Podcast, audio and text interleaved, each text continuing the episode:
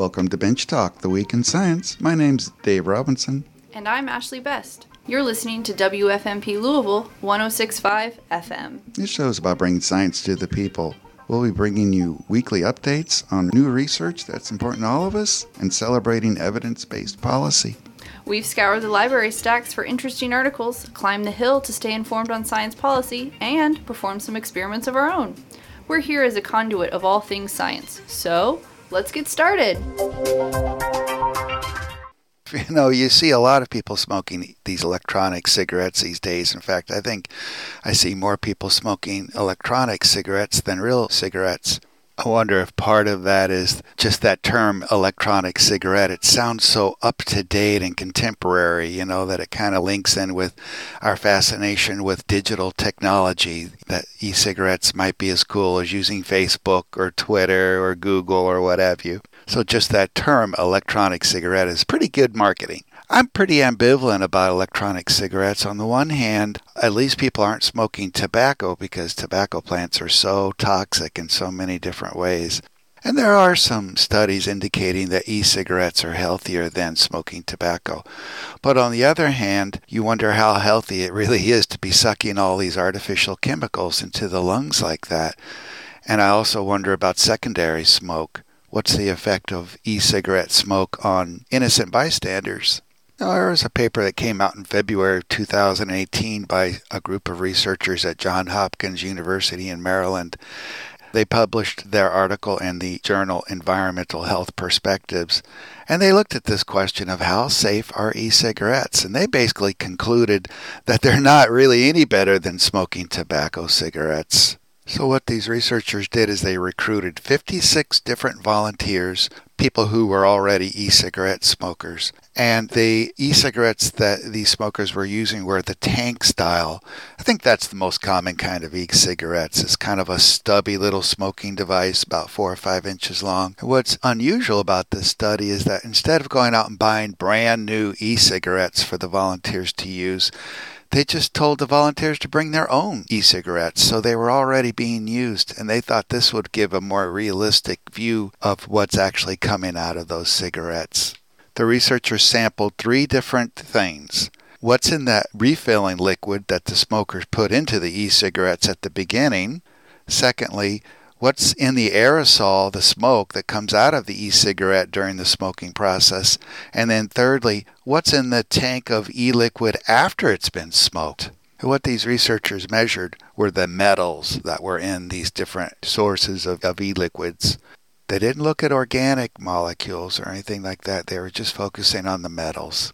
Now, the lowest amount of metals that they found in those three liquids, remember that's the liquid you start off with, the aerosol, the smoke, and then what's left in the little tank after it's been smoked. The lowest levels of metal was in the e liquid before it was used. But what they observed is that the process of heating up those liquids to make the aerosol the metal coil that's inside that e cigarette actually puts metal into the liquid.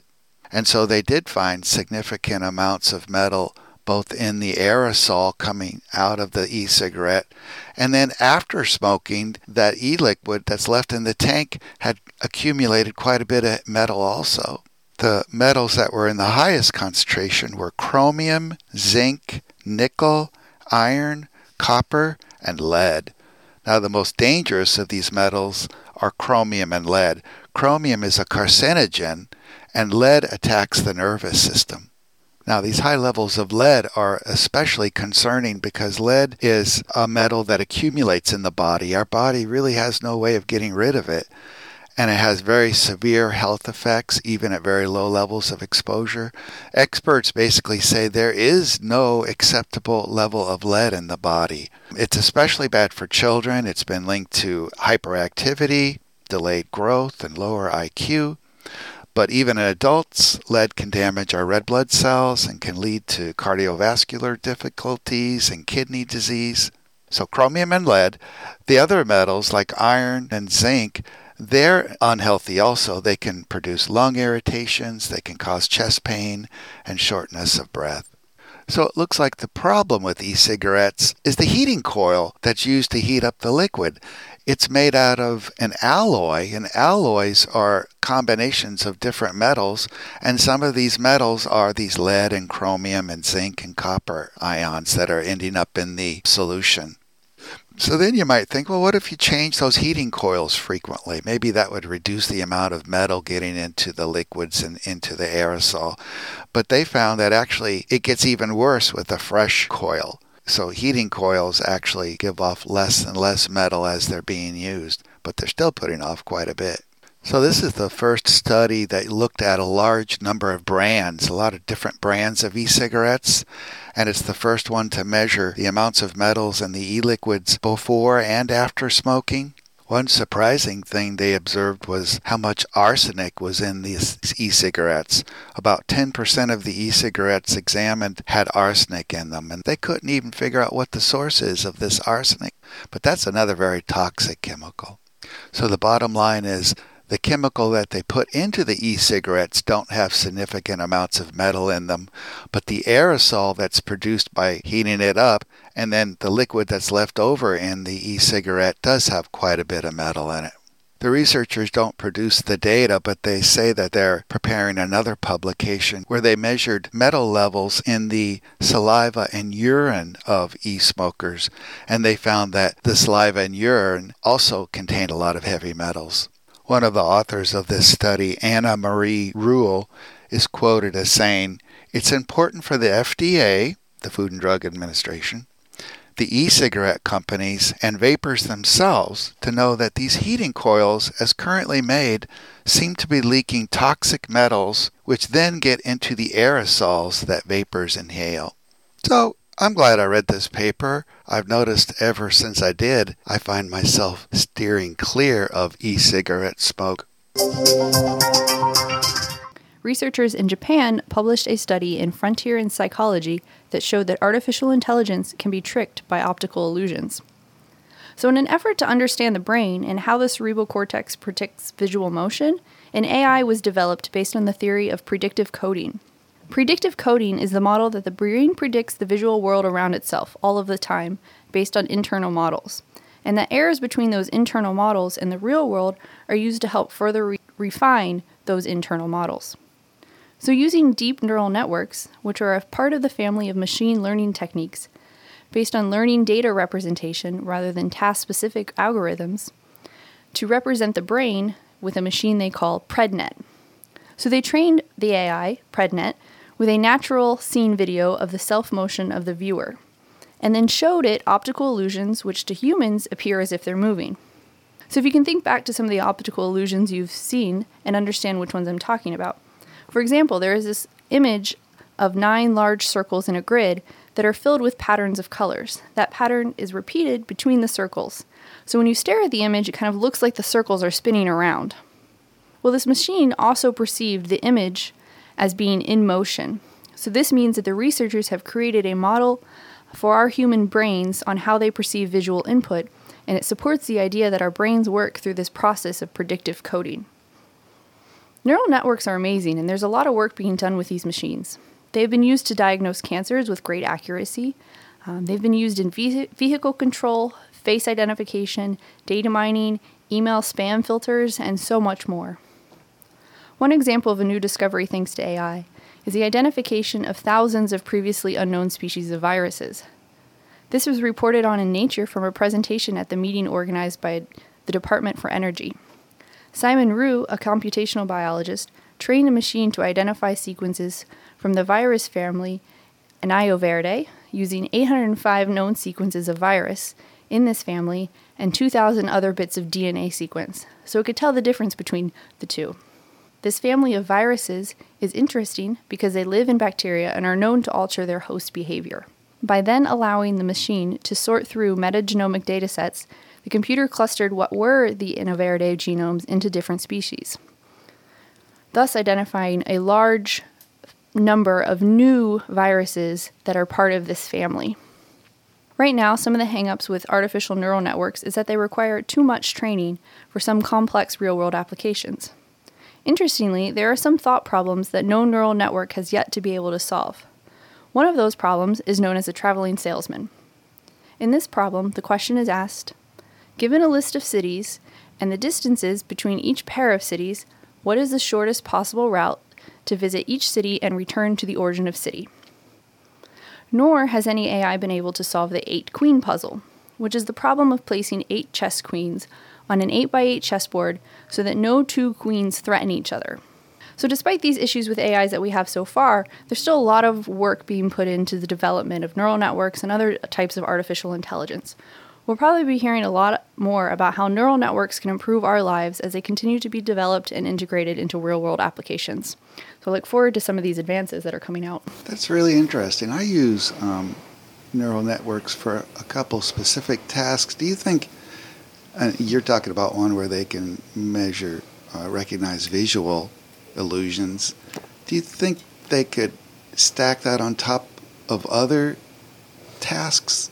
Do you think an art, uh, or does that take so much memory that it has to be a standalone yeah, I think part of the problem right now with developing neural networks is the amount of computer power and, and uh, input that they need to run these. So a lot of them usually only designated towards one specific task. So what do you use AI for? I use it to predict introns oh. in DNA sequences. It's very good too. It's very it's very precise. I investigated this story that got a little bit of airplay recently. It's a paper that was published in the Journal of the American Heart Association, and it really raises questions about how effective cardiologists are in treating heart disease. They examined the records of something like 35,000 different patients who were displaying a disease called acute myocardial infarction, AMI. That's just a fancy way of saying heart attacks. They look at the outcome for patients who had had heart attacks over a six year period ending in 2012. And they basically looked at the mortality rates for all these patients after they had checked into teaching hospitals throughout the country. And they just had one question What happened to mortality rates due to AMI during the short period of time when most of the cardiologists were out of town at a conference? So, what happens to mortality due to heart attacks when there's 16,000 different medical doctors all attending the same cardiologist conference? Hey, you guessed it when the cardiologists were out of town educating themselves about the latest techniques for treating heart disease, the mortality rates for heart disease actually dropped. The patients back in their hometown actually lived longer when their primary cardiologist was out of town than when they're in town.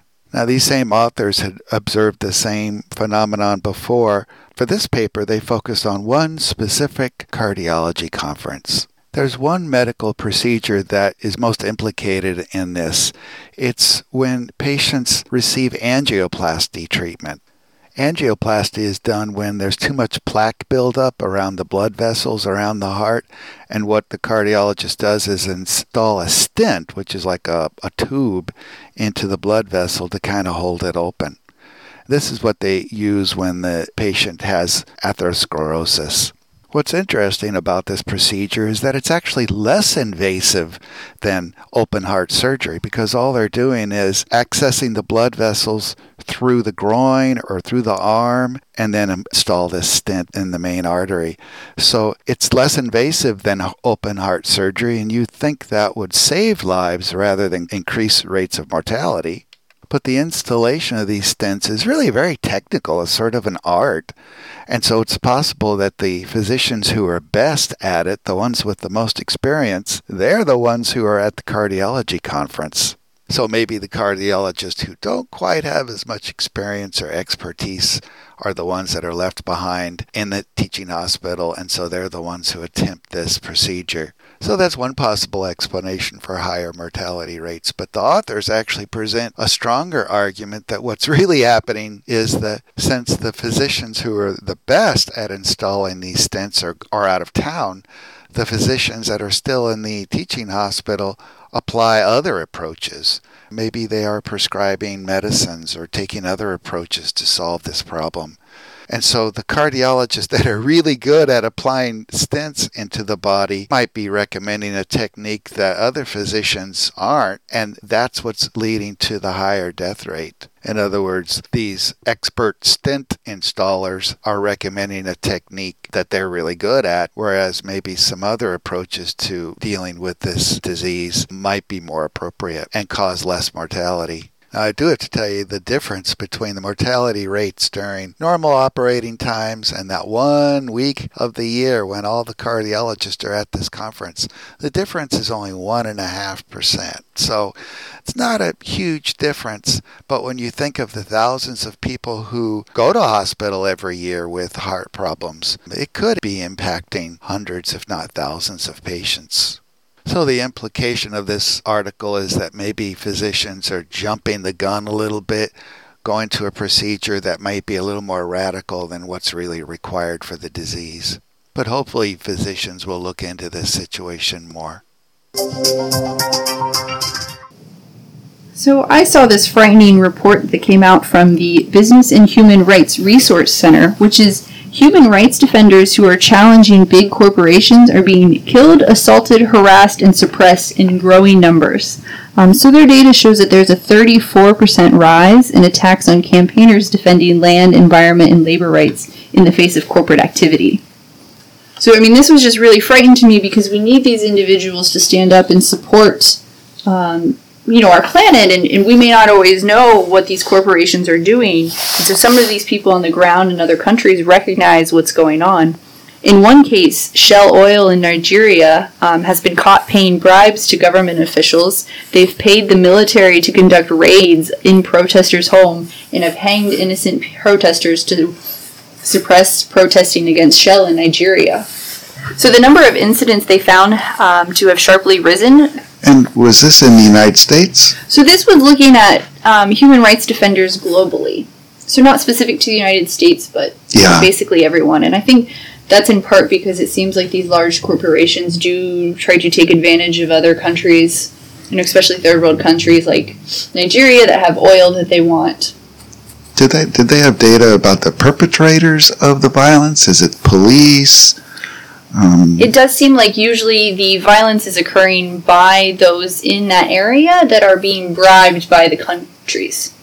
So it seems like they have influence with the military and government. Yeah, so it might be to, government officials. Yeah, or, to support you know their interests because um, it can be seen as, as a way to help the country if you have a large corporation in there, maybe providing foreign money that pours into these communities. So at the surface level, it looks good, but if these corporations are, you know, destroying the environment at the same time, that's a big problem. So there seems like they're trying to cover cover that up. Yeah, and that would have such a stifling effect on activists in the area. You think what look what happened after Martin Luther King Jr. was assassinated. It, the civil rights movement just really stopped for a while. It, it just really changed. Same with Malcolm X. Yeah. So it's really important. Hopefully, we can find ways to support um, these activists so we know what's going on because it's hard to stay informed and know how these companies may be um, violating either human right excuse me how these companies are violating human rights or how they are um, affecting our environment those countries may not have the same rules for pollution um, or destruction of of land that we do here yeah, especially here that's going on in South and Central America. But and you mentioned um, Nigeria and other places in Africa. There are, I believe, out of China, a lot of fishing boats um, that have destroyed reefs, and it's something that we hardly hear about. But you know, uh, there's a big problem with overfishing in the environment, and we don't hear from. Actually, I do know of an example of, of a activist that was silenced that's trying to um, speak out against you know the destruction of these reefs. So every once in a while you do hear a case, but you know there's probably a reason why we're not hearing from more individuals. Hey, here's a question for you. Who is the most science friendly president of the United States that we've ever had? Well, a while back, the Union of Concerned Scientists actually asked the public that question. I don't know if you know much about Union of Concerned Scientists, but there was a group of scientists who organized at MIT back in 1969 and they formed this nonprofit science advocacy organization. This was 1969 in the middle of the Vietnam War. What they were advocating for back then was a shift in government funded scientific research away from military technology and towards investing more in fundamental research, research on environmental and social problems. So, drum roll, please. Who was the most science friendly president we've ever had? The winner was Theodore Roosevelt. He was called the naturalist because he founded a bunch of national parks. Second place, Jimmy Carter, the engineer. Third place, Abraham Lincoln, the inventor. Fourth place, Richard Nixon for establishing a lot of environmental protections. Fifth place was George H.W. Bush for banning chlorofluorocarbons to protect the ozone layer. Next was Dwight Eisenhower for military intelligence and then Thomas Jefferson, the educator, and then John F. Kennedy for going to the moon. So if you think about that list of presidents who are most science friendly, you realize, oh boy, they need a lot of help. Presidents really need a lot of advice on how to deal with science policy issues. It's not only presidents who need good science advice, but government officials at all levels need help with complicated science questions. And that help has always been there. There are about 200 different federal advisory committees on scientific and technical issues, advising the president and other government officials all the way up and down the hierarchy. These scientists are trained in specific disciplines and they advise government agencies so that these agencies can make decisions based on scientific evidence rather than intuition or speculation. Of course, government by itself does a lot of science just on a routine basis, monitoring the environment, evaluating the safety of the chemicals we use, preventing the spread of disease, managing natural disasters, enforcing laws like the Clean Air Act and the Clean Water Act. How are these 200 different science advisory panels doing now with the new administration? The Union of Concerned Scientists just issued a report in January 18 about that. This group examined something like 70 different science advisory committees and compared their activity now with that of the Obama and the G.W. Bush administrations. And it's not good news. At this point in the administration, the Obama and the Bush administrations had appointed three times more scientists into these advisory positions than the Trump administration has. For instance, there is no current President Science Advisor, and the White House Office of Science and Technology has only a skeletal staff right now, 38 people. It was three times that at this point in the early Obama administration. So a lot of science advisory committees just haven't been formed since Trump became president. And those that have been formed are actually not meeting as much as they should or have in the past two thirds of these science advisory committees are in violation of their charters for the number of meetings they're supposed to have. I'll give you a couple examples of the good work that these science advisory panels are doing, or have done in the past anyway. Lead. Now everyone knows how dangerous lead is. It's very toxic to our neurological system. It's, it lowers the IQ of children who are exposed to lead. But back in the 1970s, there was lead in our gasoline because it increased the performance of the cars. There was lead in our paint. And these science advisors read the literature. They saw the writing on the wall back in the 1970s, and they advised the government to outlaw lead in gasoline and to have lead removed from house paint. And that's what happened. And since that time, the average amount of lead in children's blood is only about 10% of what it used to be. I'll give you another example of the good work these science advisory committees do. It has to do with labeling of antidepressants. Back in the early 2000s, antidepressants were commonly prescribed to children, and it was observed by the medical community that suicide rates among children was going up and there was concern that there could be a link between taking antidepressants and suicide. And so an FDA panel recommended in 2004 that there be put special labels on antidepressant bottles, discouraging them to be used by children. There were fewer prescriptions of antidepressants for children. So these science panels can really be helpful. I should mention that the members of these science panels are experts. They're often PhDs in various disciplines, and they don't actually get paid for doing this work. They might receive travel stipends and things like that. So it's basically not costing the government a lot of money to get their advice. One of the worst examples is with the EPA, the Environmental Protection Agency. The current head of the EPA, Scott Pruitt, has decided that no scientists who receive EPA funding are allowed to serve on a science advisory panel, but that state government representatives can be on those panels and scientists from the private sector can. So now the EPA Science Advisory Board has 40% fewer members from academia, but three times the number of members from industry, which is the very thing that the EPA is regulating. So it's sort of like having the fox guard the henhouse. And this might also be why there's been a rollback of at least 19 different environmental regulations in the last year. It's, that number is increasing every week, though. And there's been a 60% drop in pollution fines. But the White House and the EPA are just two examples. This report lists a lot of other science advisory panels that are either not being replenished, or they're not meeting, or they're being neglected. The primary author of this report, Genna Reed, is quoted in an interview that the Trump administration is sending the message that it prefers making decisions based on politics and ideology rather than evidence. And the Union of Concerned Scientists report makes three recommendations. One, that current and former science advisors speak out. Two, that the Nonpartisan Government Accountability Office should investigate. And three, that Congress should hold hearings on this topic. I'm pretty excited about TESS, the Transiting Exoplanet Survey Satellite called TESS. This satellite was launched from Cape Canaveral by NASA on April 18th, and it's going to fire its positioning thrusters for the last time on May 30th. Once TESS gets into its proper position, or its proper orbit, I should say, the satellite's going to use its array of wide angle camera lenses to photograph the stars. And what it's looking for are exoplanets. Exoplanets are planets that are orbiting around other stars. Right now, there are 3,800 known exoplanets, but it's believed TESS is going to find thousands more.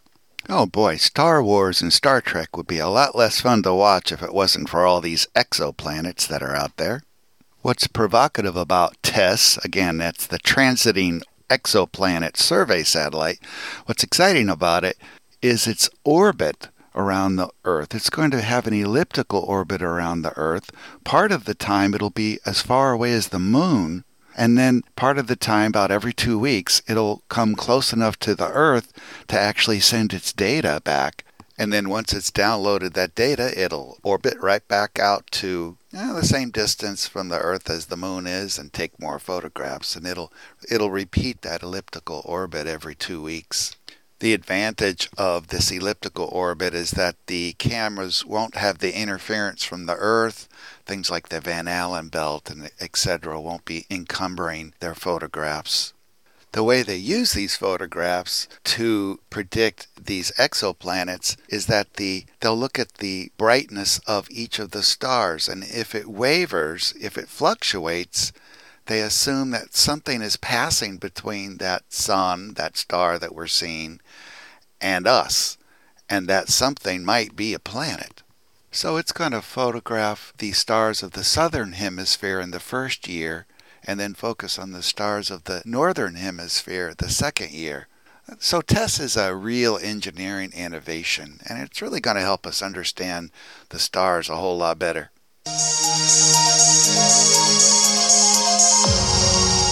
As always, thanks for listening to Bench Talk, the week in science.